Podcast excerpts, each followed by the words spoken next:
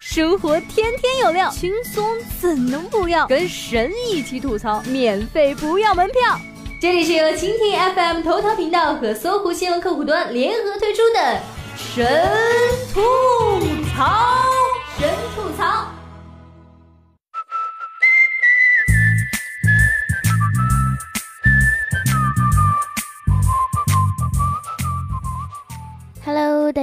欢迎收听本期的神吐槽。这个五一假期有没有出去玩？我还是你们萌萌的小人妹子。怪事儿年年有，今年特别多。最近有媒体报道，江苏郭女士生完孩子后，腹腔一直疼痛难忍，持续治疗三个月都未见好转。某天洗澡时，竟然从身体里面抽出一块发臭的纱布，竟有此等奇观，画面不忍直视啊！没吃过猪肉，也看过猪跑。多年看医疗剧的经验告诉我，医生进行手术有严格的手术核查制度，其中就有一条规定：凡进行体腔或深部组织手术，要在缝合前核对纱垫、纱布、缝针、器械的数目是否与术前相符。也就是说，术前术后检查纱布的数量，对于医务人员来说是简单的不能再简单的常识。在医疗界，如果不是出于医用止血的目的，而是由于医护疏漏将纱布遗留在体内，可是犯了一个极为低级的错误啊！偏偏这个极为低级的错误让郭女士给赶上了。人体里平白无故多出了一块纱布，心想不是好玩的。生完小孩三个月以来。郭女士常被疼痛所折磨，不时会有脓水从下身流出，去医院治疗多次，没有任何好转，有时疼得连路都走不了，站也站不起来，直到从身体内扯出那块潜藏已久的纱布。气急败坏的郭女士找医生要说法，可医院产科护士长的回应却让人哭笑不得。可能是护士清点纱布时数错了，但当时那位护士已经调走了。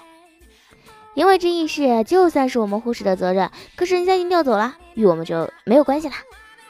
好吧，这锅甩的可真够远的。找到医院的沟通办，该办工作人员表示，当时受到的罪再多呢，但现在已经好了。损害的标准是看结果的，这个过程没有给病人留下后遗症，没有造成严重的结果。纳尼一块纱布留在体内三个月，竟然还……没有造成严重的后果。郭女士和家人不服气，找到医院的上级主管部门——当地的卫计委。可连云港市卫计委医政处的负责人的回答与医院如出一辙：对医院的处罚会很难，因为郭女士最终没有受到严重的后果。医疗过失属于当班的护士的个人侮辱行为，无法进行行政处罚。这，容我好好缓一缓。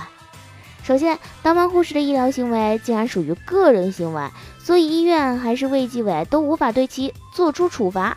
这样的说法刷新了我的知识储备，吓得我赶紧询问度娘，挽救我脆弱而紊乱的常识系统。好在度娘向我严肃地普及了医疗纠纷的概念。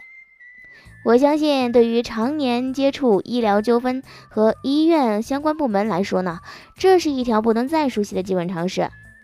可无论是医院呢，还是相关部门，硬是睁着眼睛说瞎话，将责任归咎到护士的个人行为，无法追责，这是在考验公众的智商，还是法律的尊严？难怪有媒体怒斥道：“这简直是教科书式的扯皮！”其实，无论是医院还是相关部门，都主张说此事没有造成严重后果。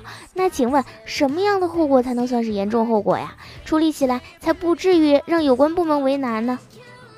鉴于各方对严重后果的理解大相径庭，每个人对于疼痛的主观感受程度也有很大的差异。一脸蒙圈呢，想让我再次查阅资料，发现《医疗事故处理条例》中早就有规定了，体腔遗留异物已包裹，无需手术取出，无功能障碍，构成四级医疗事故。也就是说，只要体腔内异物遗留，不管是纱布还是其他啥东西，都已经构成了医疗事故了。医疗事故处理条例还规定，发生医疗事故后，医院该立即向卫生执行政许可部门报备。如果医患双方协商无果，卫生行政部门组织医学会鉴定，或者建议双方通过医调委调解，这才是医疗纠纷处理的正确姿势，既能保证整个事情按照程序在阳光下运行，也能维护医患双方的利益，避免医患矛盾的扩大。其实呢，人非圣贤，孰能无过呀？相信那位值班的护士也不是故意将纱布遗留在郭女士体内的。但这件事毕竟给郭女士带来了影响，身体上和精神上都受到了忧烦忧和伤害。作为救死扶伤的医院，难道不应该先站在人道主义的立场上，对郭女士的遭遇表示遗憾和同情吗？不应该为医院造成的过失真心的道歉吗？不应该以此作为教训，严格督查落实有关患者安全的各项规章制度吗？正如这位网友所说啊，这是为人处事的一条朴素道理。然而，无论医院还是相关部门，在面对具体的纠纷时，都忘记了这种朴素。更可怕的是，据涉事医院工作人员反映，郭女士的情况并非个例呀。这样的事故竟然在医院里一再发生，想想都让人不寒而栗。而有关部门还看不到事情的严重性吗？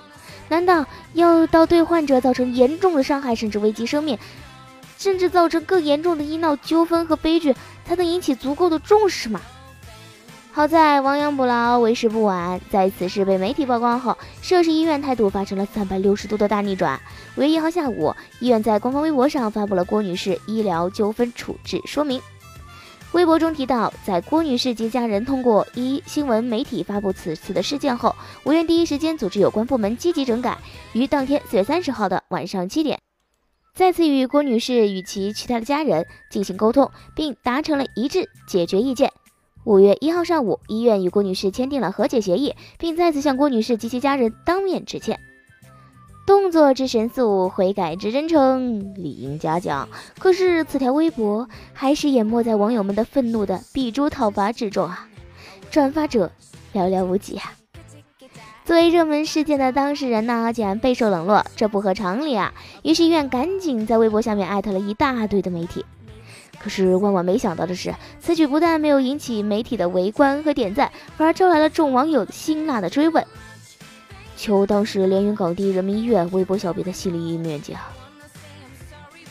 好啦，本期节目就到这里结束了。本期的互动话题，你是怎么看待医院和卫计委在处理这件事情上的态度的呢？我们下期节目不见不散。